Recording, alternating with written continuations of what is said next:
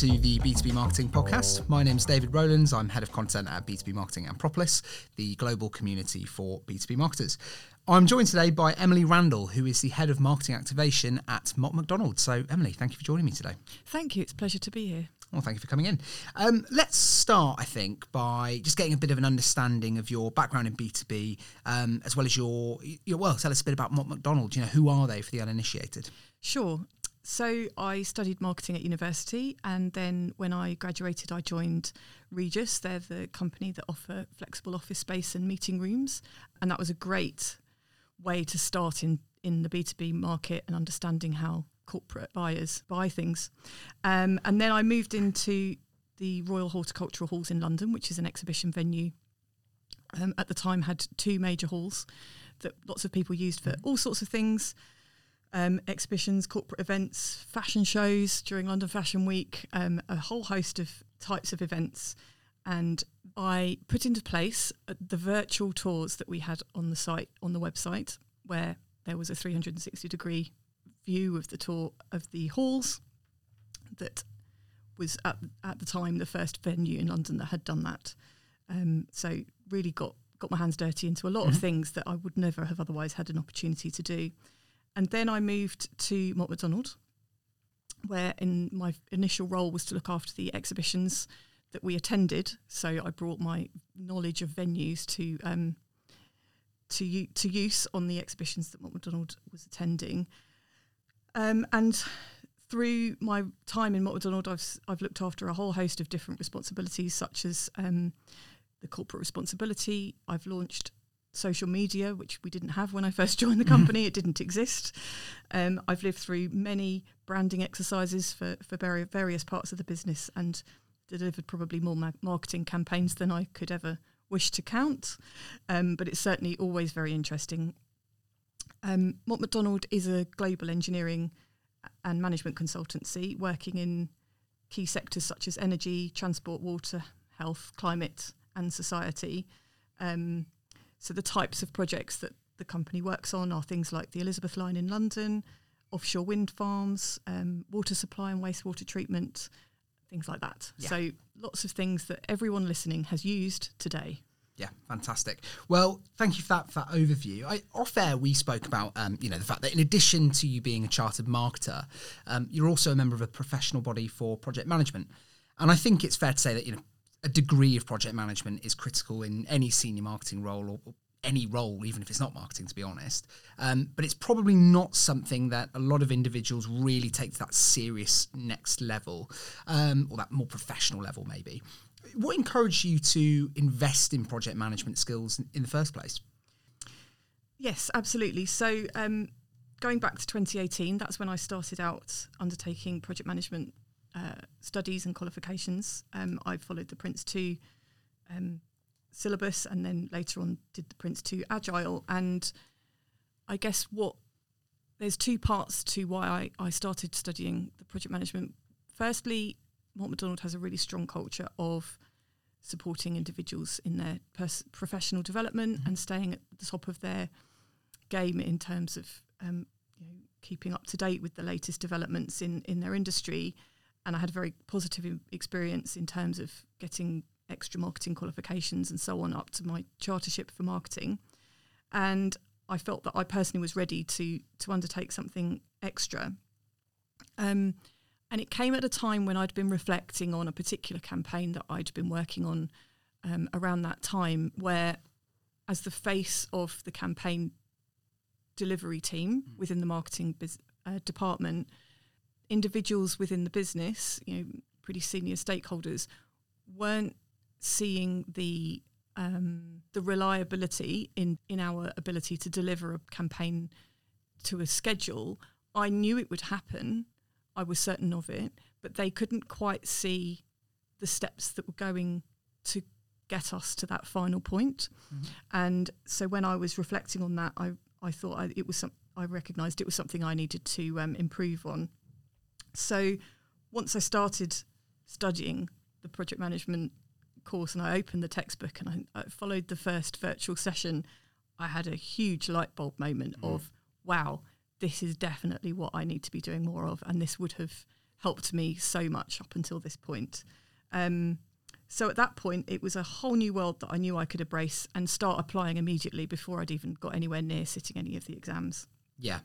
Fantastic. Well, do you think that you know if you look at the sort of world of B two B as a whole, and you you know you get a sense of other marketing teams and other companies, do you kind of get the the feeling that marketers are, are doing a good job when it comes to project management, or do you think there's maybe a bit of a skills gap here? Well, marketers are delivering projects constantly. Campaigns are projects. They have a hmm. start and an end, and they have all sorts of stakeholders, and they need a brief, and there are lots of time stages that you can work work along. Um, you need to agree who's approving things, which products you'll need to be deliver at the end of the campaign, and you assess your benefits, and that's all features that come through in project management. Um, my experience of the project management world is that there's all a lot of knowledge, methods, and approaches that can help you strengthen your ability as a marketer to deliver the campaigns possibly more effectively, but also in a way that the people around you feel confident that it's going to get to the end point in the time and within the budget that you require it to. Um, the techniques within project management give you a, a really clear framework that you can use to communicate to colleagues outside of your immediate team the progress of your campaign in a language that possibly they are more familiar with from their world and that you don't have to try and explain how marketing works. You can use the project yeah. management language to explain what you're doing. Yeah, it seems very sensible. I mean, is there a particular area of project management that you would suggest that our listeners maybe take a look at if, if they're not already, you know, very heavily invested in project management? Sure. Well, one of the things I very quickly put into place was the discipline around project review and retrospectives. So, as as marketers, we have we all have at the end of our campaign a, a stage where we measure the benefits of the campaign, how how many people have seen it, what what actions have been taken, did you get your customers to over a particular hurdle. Um, but what doesn't always happen is documenting what the team learned during the process. Um, in terms of what was positive, but also in terms of what didn't go so well, and really reflect on that, and then share it as a learning point str- at the beginning of the next campaign, so that as a team, your campaigns are always improving on each other. Yeah. Um, there's lots of formats that you can use to do that. Um, I really like the format that's uh, liked, learned, loved, and longed for. So you can just as a team, really honestly put things into those categories and then um, share it with the next team for the next campaign or when you reform for the next campaign.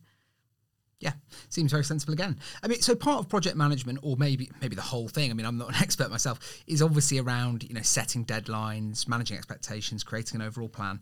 The second part is then obviously about bringing the necessary individuals and teams into the fold um, and just sort of clarifying their responsibilities, goals, deliverables, all that kind of thing. Um, so, speaking from your own experience, what do you think the golden rules of managing multiple projects are? I think the single most golden rule is that it's all about communication, which should be music to the ears of mm-hmm. many of the listeners here um, who communicate for a living. Um, so, starting out with clear objectives what are the objectives of the campaign that everyone is agreed with and united in achieving. Um, but that also that gives them focus and it also gives them the motivation to help each other because they've got that single goal. Um, then stemming from that, then you've got what are the clear role outlines within within the t- team that you're bringing together, not only so that you know what we can expect of you, but so that mm-hmm. others know what to expect of you too, and that you know what you what to expect of your colleagues on the team. Um, then it's about agreeing the timescales to actually achieve this goal and the objective that you've that you've set as a group, um, and break down the stages to get each to reach the end point on schedule. Um, if you spend lots of time talking with the individuals to make sure that they know their part in the puzzle and what and a delay in their sec in their area, what impact that might have on the rest of the team, um, you can think about what those might be in advance so yeah. that they're not so um, traumatic when they happen. Um, building on that communication point, letting them have a safe place to let you know when something isn't going well, mm. or at least going not going to plan. There will be things that don't go to plan. It's always going to happen. You can't avoid it. So just accepting that that something won't go to plan is is absolutely key, and and just regularly check in with the individual team members um, informally. You be surprised how many times I phone someone up who says, "Oh no, I don't, I don't need to talk to you, but um, oh, actually, while you're on the phone, I'll ask you this." And Yeah. think, well, actually, you did. We did need to have this conversation, but it didn't appear like that way in the in in the first instance.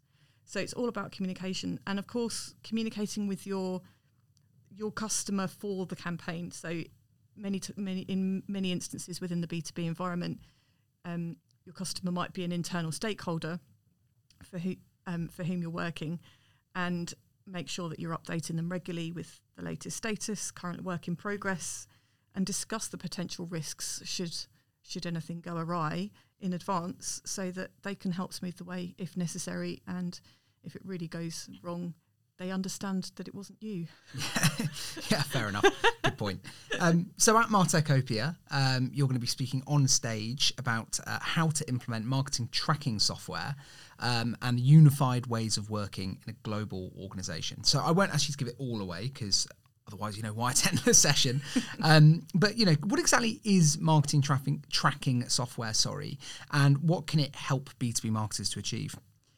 Yes, absolutely. Um, so I'm really looking forward to the conference in March. My session will be discussing the, the biggest single project I've delivered, um, which is to implement the work tracking software. Um, it's all around how we record our work, how we collaborate, and and how we get get deliverables completed um, with all the different stages that need to happen. Um, in particularly in, in the B two B space, there will be lots of um, people like myself who work in an environment where lots of different approvals are required. Some might be internal, some might be client approvals. So you can have all of that documented, which allows you to progress your work really confidently that things are in place and others can see where, where you've got to and, and how they can help. In the session in, in the conference, I'll talk through how we identified the right product for us in terms of the software we chose, how we implemented it to work within the structure of our business. I'll also cover how we trained and motivated everyone in the marketing function to adopt the software, which is a continuous um, piece of work there. We've got several teams uh, in the company delivering marketing and communications of varying sizes, different responsibilities, and hopefully attendees will feel that they have some familiarity with some of those different team setups, regardless of the type of organisation they work in. Um, and finally, I'll share what I and we learned from the project, um, plus a little insight into where we are today and what we're looking to do next, which is just constantly evolving and positioning us for, for the future. Fantastic. So we won't um, stay on this topic too long, but are we now in a world, do you think, where using a spreadsheet on Excel is just it's just not going to work, or, or is it, does it still have a place? I don't know. What do you think? Um, Excel will always have its place, um, but in terms of tracking work between teams where different people are contributing different elements of a puzzle, it can get really lost in Excel, and you just can't always see what the latest is because you've got um, the latest communication to your internal stakeholder is in an email, not in the spreadsheet. So then, if you're sick tomorrow, someone wouldn't know that you've necessarily done that already. Great. Well, I'm sure no one listening is using spreadsheets. Um, certainly not me. I would- would never. I would never dare do such a thing. Um, I think we. T- so I've got one final question for you, Emily, Emily, and then I think we'll, we'll wrap up. We touched on this a little bit earlier, but I'd just like to do a bit of a more of a deep dive into it.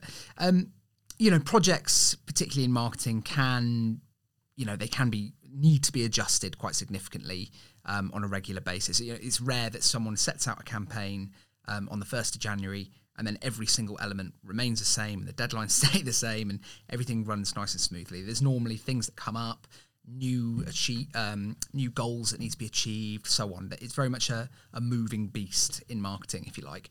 So, with that in mind, what advice do you have for our listeners when it comes to adapting those project plans and ensuring that you know there is still a degree of management and you know that there are still deadlines in place but not you know becoming overwhelmed with the, the sheer amount of change Absolutely. Well, it's um, something that we all have to have, to handle, right? So it definitely needs to be planned for. Um,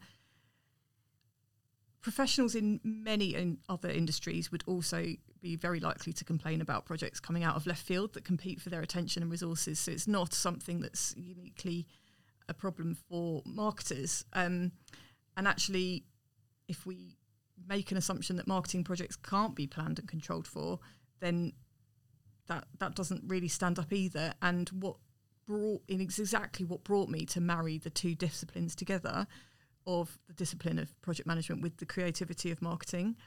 Um, there are a big pieces of our work that can be predicted and planned in advance, and it is for us as individuals and as marketing teams to ensure that the work we are prioritizing genuinely serves the needs of the business. Mm. Um, obviously, you need to build in flexibility for unplanned events, but if you can make clear internally what your priorities are for the business and evaluate requests against that criteria, it will help you know which things you need to focus on and which things you can let go.